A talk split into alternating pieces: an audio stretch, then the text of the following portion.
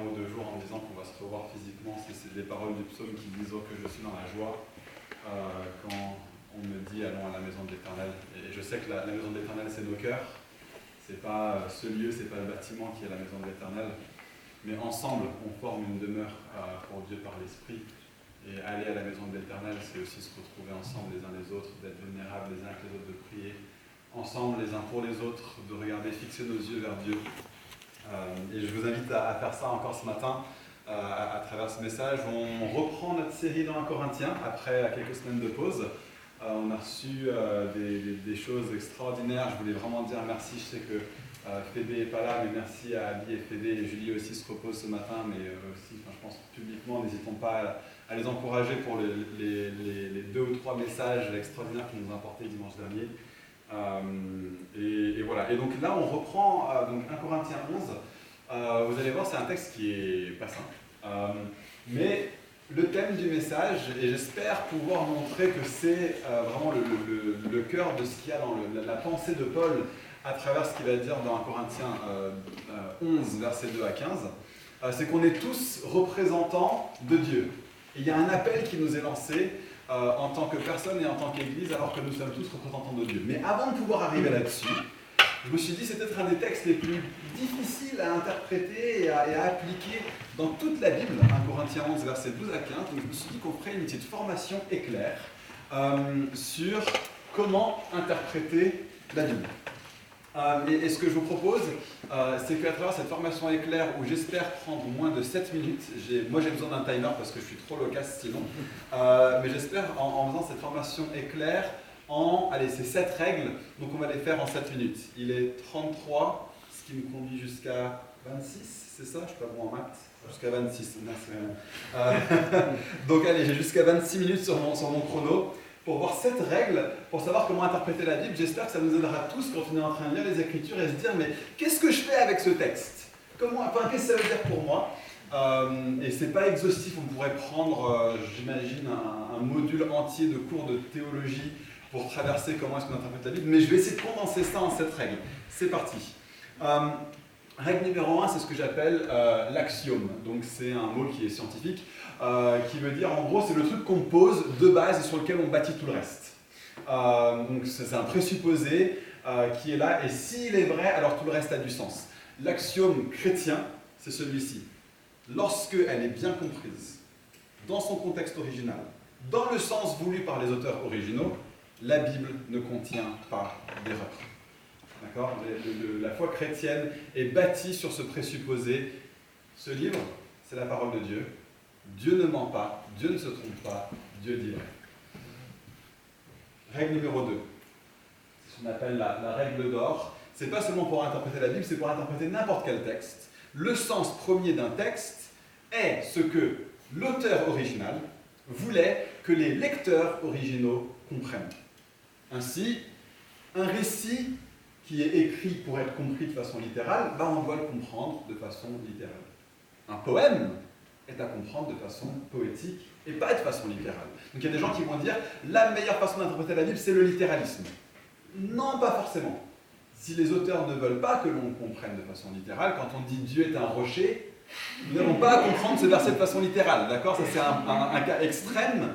Euh, mais il y a toutes sortes de figures de style et, d'usage de, procédés littéraires dans la Bible. Euh, et donc, si l'auteur original ne voulait pas qu'on le comprenne de façon littérale, ne le comprenons pas de façon littérale. Par contre, si on comprend depuis la façon d'écrire qu'il voulait être compris littéralement, nous sommes soumis à la Bible et nous comprenons, nous cherchons à comprendre ce que l'auteur original voulait que les lecteurs originaux comprennent. Règle numéro 3. C'est un, truc que les théologiens ont appelé l'analogie de la foi. Euh, ce que dit l'analogie de la foi, c'est tout simplement ça, que la meilleure façon d'interpréter la Bible, et de suivre la façon dont la Bible s'interprète elle-même. Si la Bible est la parole de Dieu, la Bible sait mieux que nous comment interpréter la Bible. Donc regardons comment la Bible s'interprète elle-même, comment le Nouveau Testament interprète l'Ancien Testament, particulièrement. Et en suivant l'analogie de la foi, ce qu'on découvre, c'est que la Bible elle-même établit Jésus-Christ comme le centre et comme la clé des Écritures. La Bible elle-même est profondément christocentrique. Jésus a dit dans Jean 5, verset 39, Toutes les Écritures parlent de moi. Et il parlait de l'Ancien Testament. Le Nouveau n'avait pas encore été écrit. Toutes les Écritures parlent de moi. Et euh, il dira, quand il est en train d'expliquer l'Ancien Testament euh, à des disciples après sa résurrection sur une route euh, qui allait vers la ville d'Emmaüs, il leur dira, depuis Moïse et les prophètes, autrement dit tout l'Ancien Testament, il leur montrait tout ce qui le concernait. L'Ancien Testament et le Nouveau Testament parlent de Jésus. Il est le centre et la clé de voûte, la clé d'interprétation de la Bible. Règle numéro 4, le récit. La Bible est une grande histoire. C'est le format de la Bible. La Bible est écrite comme une histoire, comme un récit. De telle sorte qu'un commandement normatif pour des personnes dans une époque du récit ne s'applique pas nécessairement à des personnes vivant dans un autre moment du récit. Alors comment expliquer ça? Pour ceux qui connaissent le Seigneur des Anneaux, dans le premier livre, La communauté de l'anneau, il y a Gandalf le magicien qui, dans un même passage, donne deux règles très claires à deux petits hobbits. Il leur donne un anneau et il leur dit garde-le proche et puis va le jeter dans le monde Première chose. Et deuxième chose, viens me retrouver au bar du poney fringant dans la ville de Brie. Deux règles données dans une partie du récit. On arrive à la fin du récit, dans le Retour du roi, le troisième livre, et donc Frodon et Sam, spoiler, hein, ils sont en train de monter le mont Doom pour jeter l'anneau dedans. Imaginez qu'à ce moment-là, Sam dise à Frodon Maître Frodon, Maître Frodon, t'oublies, Gandalf nous a dit de le retrouver au poney fringant, à Brie. Mais l'histoire est complètement passée à quelque chose d'autre. Il y a deux commandements qui sont donnés au même moment, mais c'est très clair qu'il y en a un qui est valable pour toute l'histoire et un autre qui n'est valable que pour une partie de l'histoire. Qu'est-ce qui a changé? Eh bien, le fait de retrouver Gandalf au bonnet fringant à Brie a déjà été accompli, a déjà été fait au milieu de l'histoire numéro 1. De la même manière, il y a des choses qui sont données dans le contexte de l'Ancien Testament qui ont été accomplies en Jésus et donc elles ne s'appliquent plus de la même manière pour nous aujourd'hui qu'à l'époque. Un autre exemple pour ceux qui ne sont pas trop geeks mais qui sont plus foot. Euh, qui, est plus foot que geek ici? Ok, ouais. Euh, alors, on, est sur le point d'avoir la demi-finale de la Ligue des Champions, et ça se passe en deux matchs. Un match aller, un match retour. Et donc, euh, au premier match, le coach du PSG, Pochettino, ça se dit comment en français Pochettino? Pochettino. Il dit à ses joueurs, ok, on joue tout sur l'attaque. Ok, on joue tout sur l'attaque. On les attaque, on les attaque, on les attaque. Voilà comment on fait. Voilà le plan du match. Ok? Et ce qui se passe, c'est qu'en ayant cette tactique-là, match aller, PSG gagne 2-1 à l'extérieur, deux buts à l'extérieur, les choses sont en main. Et donc pour le match retour, il va dire à, à, son équipe, ok, on joue la défense, d'accord? On joue la défense cette fois-ci, on joue serré à l'arrière. Admettons que les coéquipiers, enfin que les, joueurs du PSG arrivent sur le terrain et ils se disent, ok, le coach avait dit tout pour l'attaque, donc on va jouer tout pour l'attaque. Non, il y a une nouvelle situation, les choses sont différentes dans le match retour parce que quelque chose a déjà été accompli au match aller. De la même manière, la Bible est une grande histoire. Des commandements qui sont donnés dans une partie du récit ne s'appliquent pas nécessairement pour nous dans l'autre partie du récit. Dans quelle partie de l'histoire faisons-nous partie? Nous faisons partie de la Nouvelle Alliance, règle numéro 5. La partie du récit à laquelle nous appartenons est le Nouveau Testament. Ainsi, tout ce qui est demandé des croyants de façon générale dans le Nouveau Testament est demandé de nous. Et tous les exemples dans le Nouveau Testament peuvent servir d'exemple à imiter pour nous de façon plus forte et plus claire dans le Nouveau Testament par rapport à l'Ancien Testament. Maintenant, il faut le nuancer avec la règle 6, les particularismes. Ce qui est demandé à une personne précise dans le Nouveau Testament n'est pas nécessairement demandé de nous tous. Ce qui est demandé à cause d'une circonstance donnée n'est pas demandé de nous nécessairement. Donc quand Paul euh, dit à Timothée, euh, va chez Carpus et prends-moi les manuscrits et mon manteau et retrouve-moi avant l'hiver, On n'a pas, nous, à faire le tour de la Méditerranée à chercher les manuscrits de Paul, d'accord? Ça me semble assez clair. Euh, mais ça s'applique aussi de façon plus large. Quand Jésus demande quelque chose de précis à une personne, ça ne veut pas nécessairement dire qu'il le demande à nous. Par contre, ça peut être quelque chose qui est là pour notre imitation de façon appropriée et de façon contextuelle. Dernière règle, la traduction culturelle, et celle-ci est particulièrement pertinente pour notre texte ce matin. Certains éléments dans la Bible, dans le Nouveau Testament, relèvent de ce qu'on pourrait appeler des us et coutumes d'une époque, ce qu'on va appeler des symboles culturels. Pour bien obéir à ces symboles culturels, nous devons les traduire. Donc pour donner un exemple contemporain, c'est moins le cas aujourd'hui parce que bah, la société évolue avec Internet, nos cultures ont tendance à se normaliser un petit peu. Mais en Italie, dans le sud de l'Italie, dans les régions un peu traditionnelles où il n'y a pas beaucoup de personnes qui sont, euh, on va dire, d'une génération euh, plus jeune, il faut absolument jamais faire ça à quelqu'un.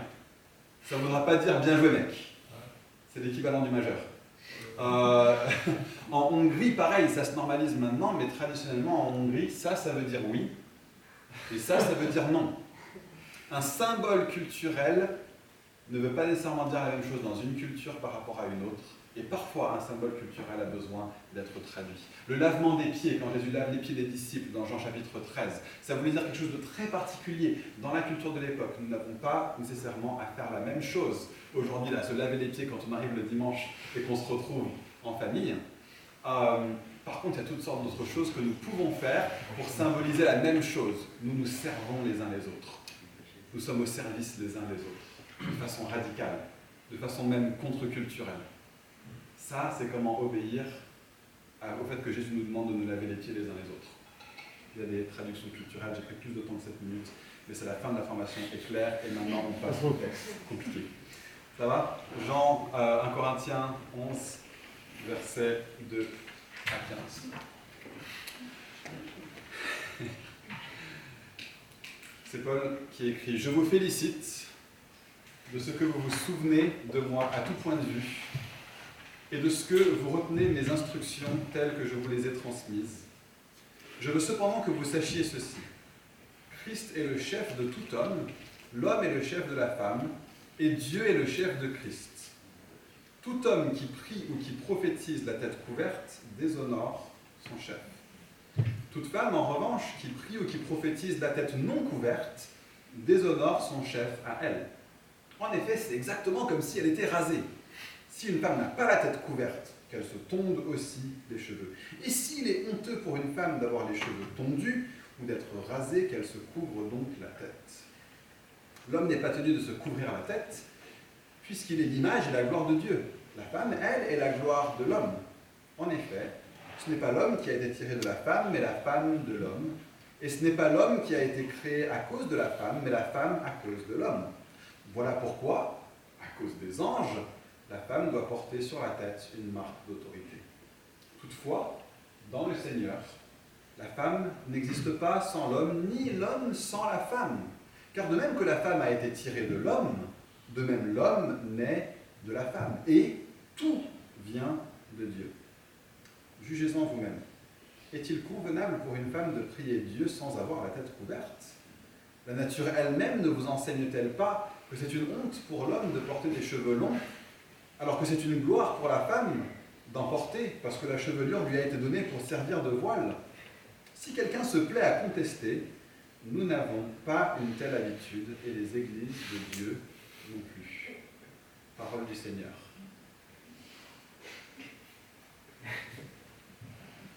On va rigoler.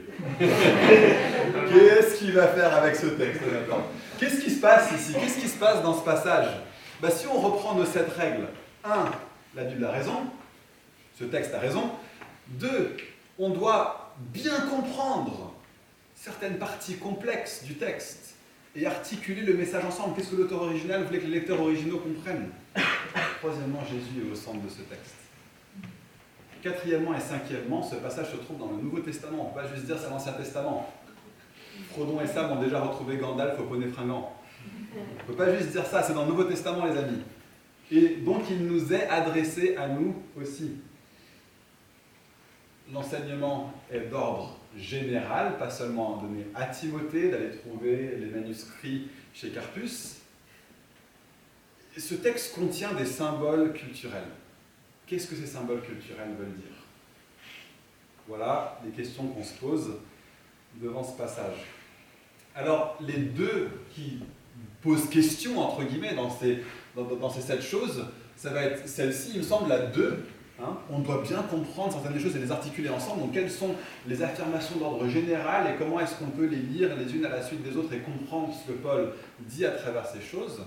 Et d'autre part, où sont les symboles culturels? Qu'est-ce qu'il voulait dire à l'époque et donc qu'est-ce que ça veut dire pour nous? Et j'aimerais montrer que la réponse à ces questions nous conduira à la conclusion et à l'application suivante. Gloire à Dieu, nous sommes tous des représentants de Dieu et appelés à vivre comme tels. Affirmation générale du texte. Je vais essayer de les lister slide par slide. Christ, verset 2, est le chef de tout homme, l'homme est le chef de la femme, et Dieu est le chef de Christ. Alors si on regarde à d'autres passages dans euh, la Bible, c'est assez clair que Paul est en train de parler non pas des relations entre les hommes et les femmes de façon générale, mais des relations entre un mari et une épouse. La relation entre le mari et l'épouse, selon ce texte, est analogue de la relation entre le père et le fils. Hein euh, L'homme est le chef de la femme, Dieu, il parle du père, est le chef de Christ. Or, qu'est-ce qu'on a vu là, il y a deux semaines quand on parlait de la Trinité Est-ce que le Père est supérieur au Fils? C'est pour ça que la Trinité est importante quand même. La Trinité est un antidote contre le machisme, entre toutes sortes d'autres choses. Est-ce que le Père est supérieur au Fils? Non. Est-ce que l'homme est supérieur à la femme selon l'enseignement de ce texte? Non. Par contre, est-ce que le Père a un rôle de leadership en ce qui concerne le Fils?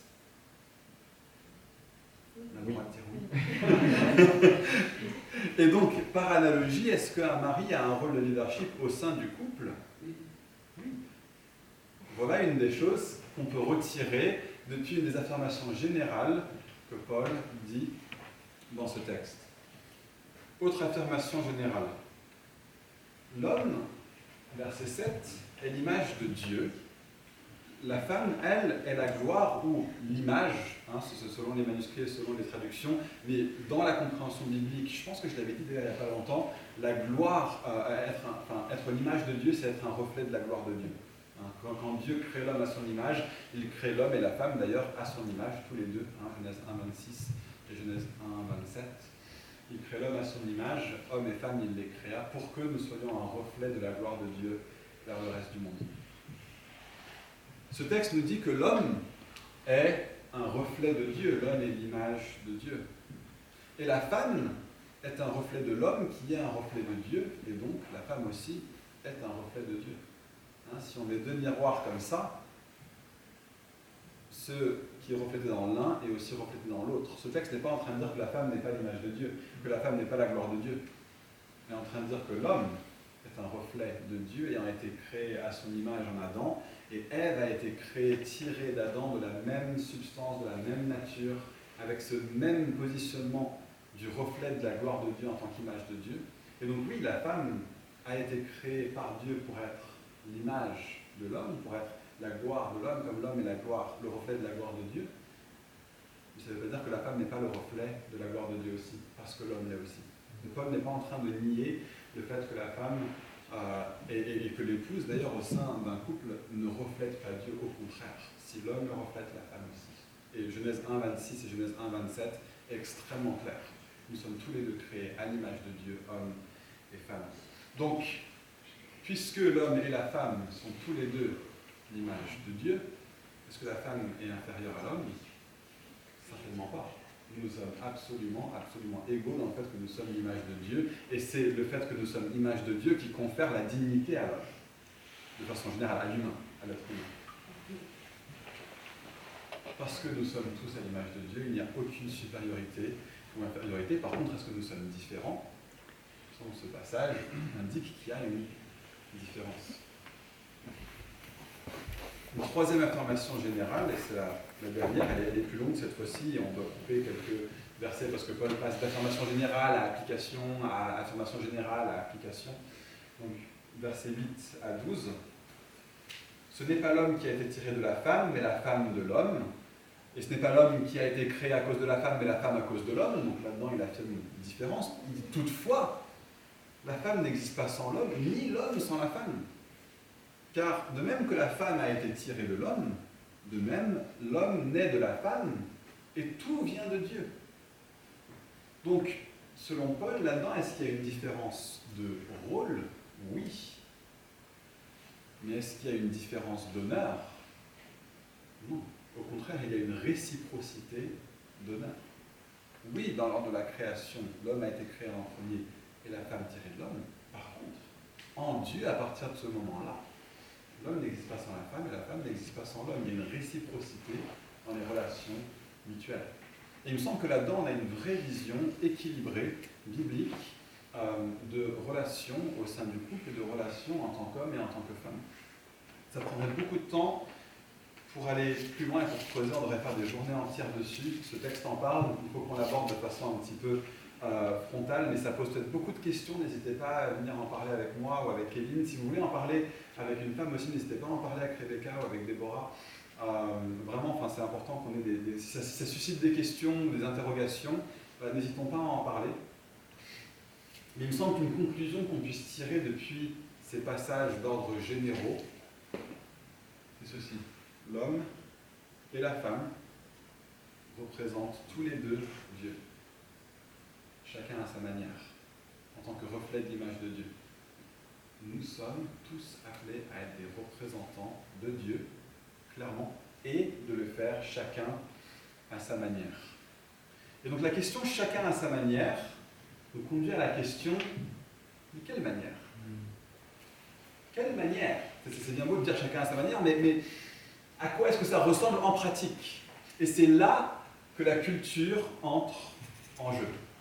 C'est là que dans deux cultures différentes, ça va s'appliquer de façon différente selon les cultures. Et Paul demande aux croyants dans la ville de Corinthe, à l'époque de Corinthe, de vivre selon les codes culturels qui dénotent la masculinité et qui dénotent la féminité dans l'Église. Et là, il faut qu'on se pose la question, quels sont les symboles culturels présents dans le texte et comment est-ce qu'ils marchent? Qu'est-ce que ça voulait dire à l'époque? Moi, j'en vois deux.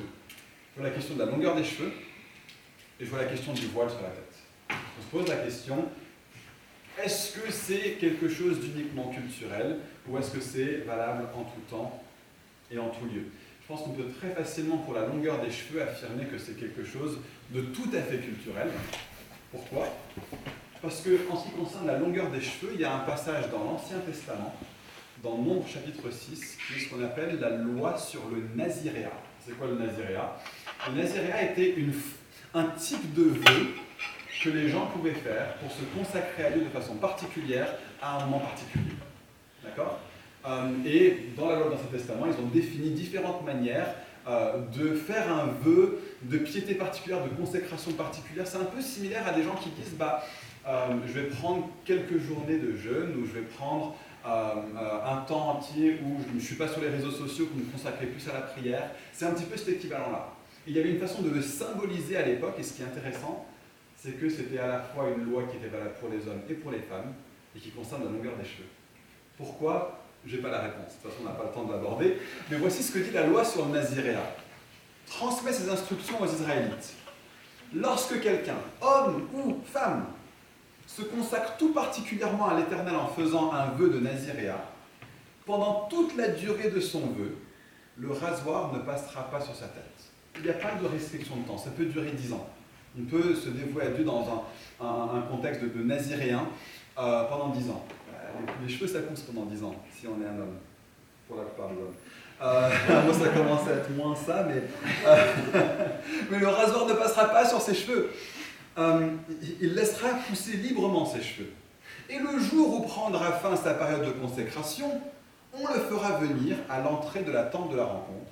Le naziréen homme ou femme, rasera sa tête consacrée à l'entrée de la tente de la rencontre. Il prendra les cheveux de sa tête consacrée et les mettra sur le feu qui brûle sous le sacrifice de communion. Voilà comment euh, on faisait euh, un, jeûne de Daniel à, l'époque de l'Ancien Testament, pour donner un petit exemple aujourd'hui de, choses qui sont vécues dans le monde.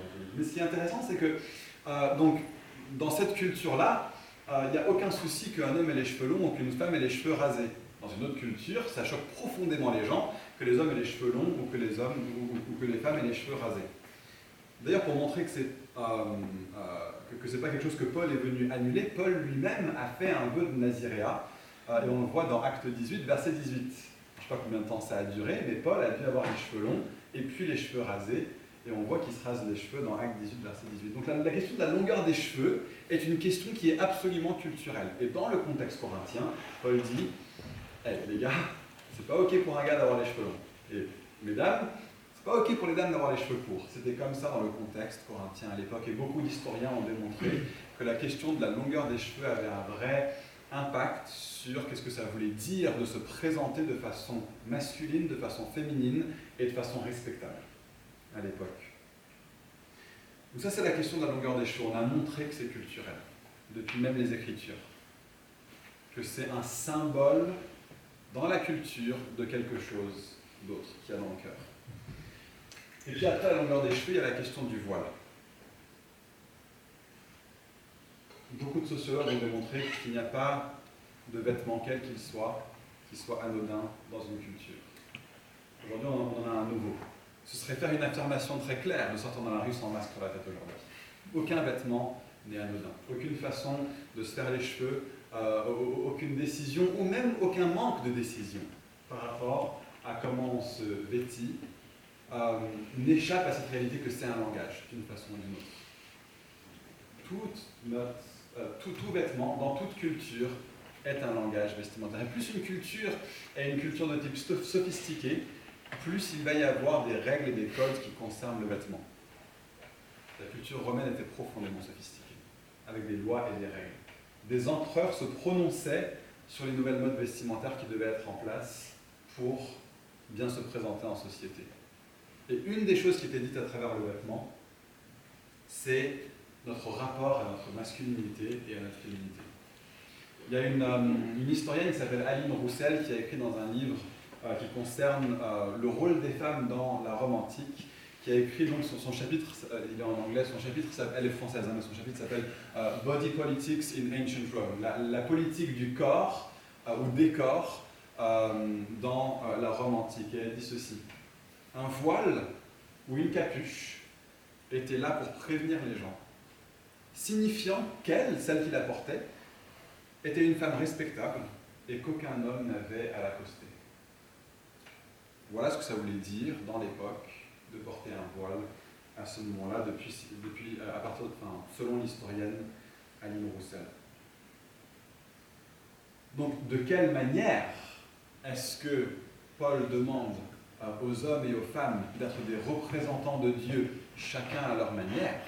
De quelle manière est-ce que Paul le demande? Paul le demande aux croyants de vivre selon les codes culturels qui dénotent la masculinité et la féminité de leur temps et de leur lieu. Paul est simplement en train de dire, messieurs, comportez-vous de façon masculine, selon les modes et les codes de votre culture. Mesdames, comportez-vous de façon féminine. Ne niez pas la joie et la gloire et la beauté du fait que vous êtes créés hommes et femmes. Célébrez même le fait que vous êtes hommes et femmes selon les modes et les codes de leur culture. Et aujourd'hui, les modes et les codes ont changé, mais on sait très bien qu'il y a des façons de se comporter, des façons de se tenir qui dénotent la masculinité, des façons de s'habiller qui dénotent la féminité. Et Paul est en train de dire, dans l'Église, pour nous aussi, soyons des hommes et des femmes qui assument et qui aiment et qui valorisent de façon visible, de façon tangible, le fait que je suis un homme et je ne m'en cache pas. Et je ne cherche pas à subvertir ça. Je suis une femme et je ne m'en cache pas et je ne cherche pas à subvertir ça. Alors pourquoi est-ce que c'est important pour Paul Et pourquoi est-ce que c'est important pour nous? Pourquoi est-ce que Paul met un accent là-dessus? À cause de notre conclusion précédente. Que nous sommes tous, en tant que chrétiens, des représentants de Dieu. Alors,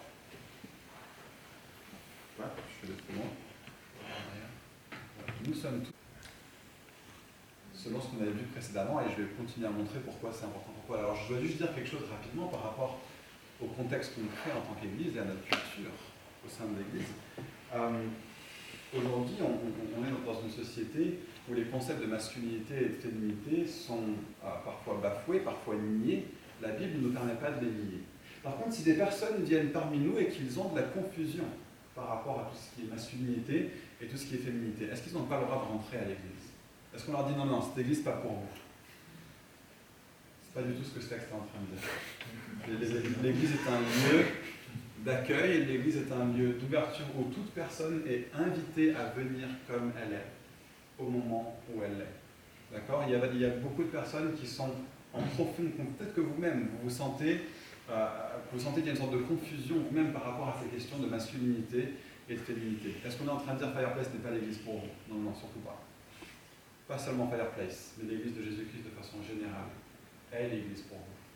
Parce que Dieu a les bras grands ouverts pour toutes ses créatures, tous ceux qu'il a créés. Vous êtes à l'image de Dieu et il vous aime. Soyez les bienvenus ici, même si ces questions-là ne sont pas réglées pour vous. Même si vous vous, dites, j'ai du mal à assumer le fait que je suis un homme. J'ai du mal à même savoir ce que ça veut dire. Je n'ai pas réussi à me construire par rapport à ma masculinité. Idem pour tout ce qui est féminité. Il n'y a aucun souci là-dessus, vraiment pas. Mais Paul trouve ça important parce que Paul parle de ce qui se passe quand des personnes se positionnent comme des représentants de Dieu au sein de l'Église. Paul parle dans ce contexte si une femme prie à voix haute, si une femme prophétise à voix haute, lorsqu'elle fait ça, elle est en train de se positionner comme ce qu'elle est, c'est-à-dire une représentante de Dieu au sein de l'Église et pour le monde. Donc comme on l'a vu il y a quelques semaines quand, quand on a parlé de qu'est-ce que c'est que l'Église, l'Église, quand on se rassemble, est un contexte public. Tout le monde est invité, qu'il soit croyant ou pas croyant, tout le monde est invité. Mais tout le monde n'est pas un représentant de Dieu, nécessairement. Ceux qui sont représentants de Dieu sont ceux qui, ont, qui sont nés de nouveau, qui ont donné leur vie à Jésus, où Jésus est devenu le Seigneur et le maître de leur vie. Si vous n'avez jamais fait ça, c'est une invitation pour vous ce matin. Jésus est mort sur la croix pour prendre votre péché, pour que vous puissiez être en droite relation avec Dieu et devenir vous aussi des représentants de Dieu sur la terre. Et donc ça concerne notre vie quotidienne. Dans notre vie quotidienne, si nous sommes nés de nouveau, si nous avons donné notre vie à Jésus, qu'il est devenu le Seigneur de notre vie, assumons dans notre marche quotidienne notre masculinité et notre féminité de façon appropriée pour notre culture. Soyons des exemples du fait que nous trouvons que c'est bon que nous soyons créés hommes et femmes. Dieu nous a créés hommes et femmes et c'est une profondément bonne chose. Et pas seulement dans la vie quotidienne, aussi dans l'Église. Nous sommes tous représentants de Dieu.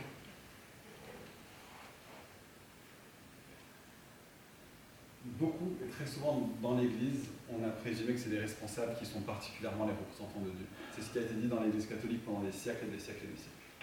C'est les responsables qui sont les représentants de Dieu. C'est eux qui peuvent présider à la messe, c'est eux qui peuvent euh, vous recevoir la confession de vos péchés et vous donner l'absolution de vos péchés.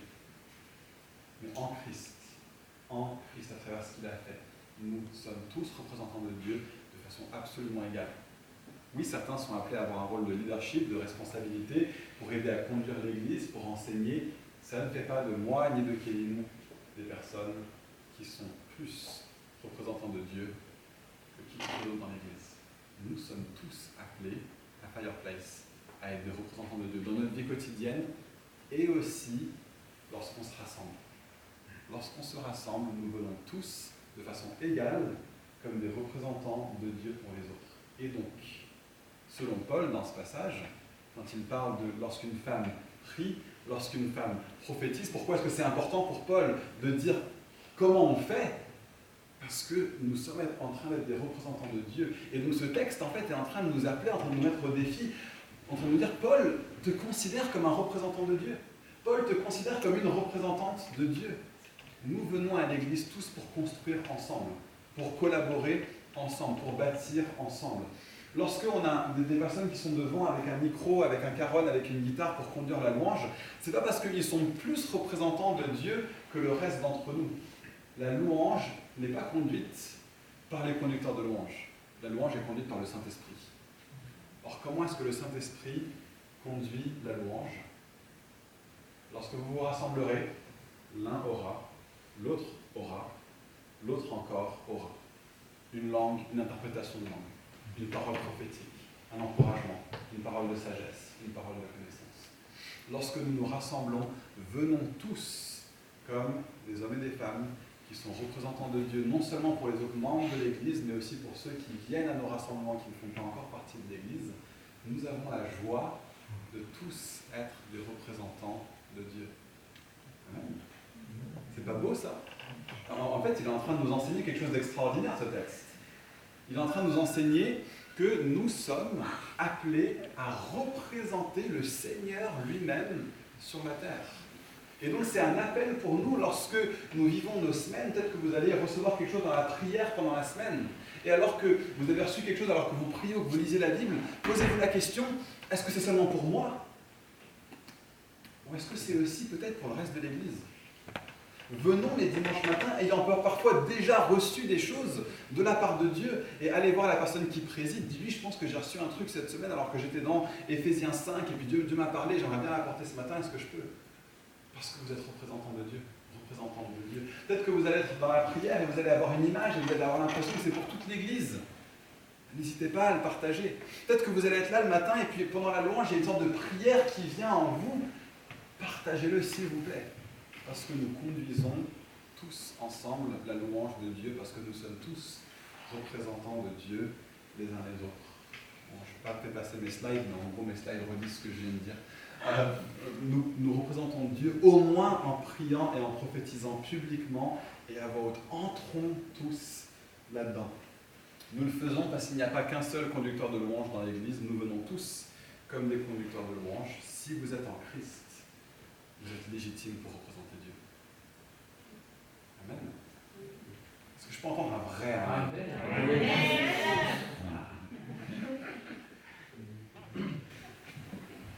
Quand on se rassemble, de plus en plus en plus, surtout si on n'est pas réunis sur Zoom, parce que je sais que sur Zoom c'est plus difficile, hein, de lever la main, de prendre la parole, d'interagir avec la personne qui prédit, je comprends. Mais lorsqu'on est présent physiquement, lorsque nous sommes en ecclésia, comme on l'a vu il y a quelques semaines, ensemble en église, l'un selon les Écritures, aura. L'autre, au féminin, aura. Un autre ou une autre encore aura. Je suis allé trop vite. Les amis, vivons cela. Soyons une église où tous ensemble, nous représentons Dieu les uns pour les autres, les uns avec les autres, autant au niveau de l'église qu'au niveau du monde. Amen.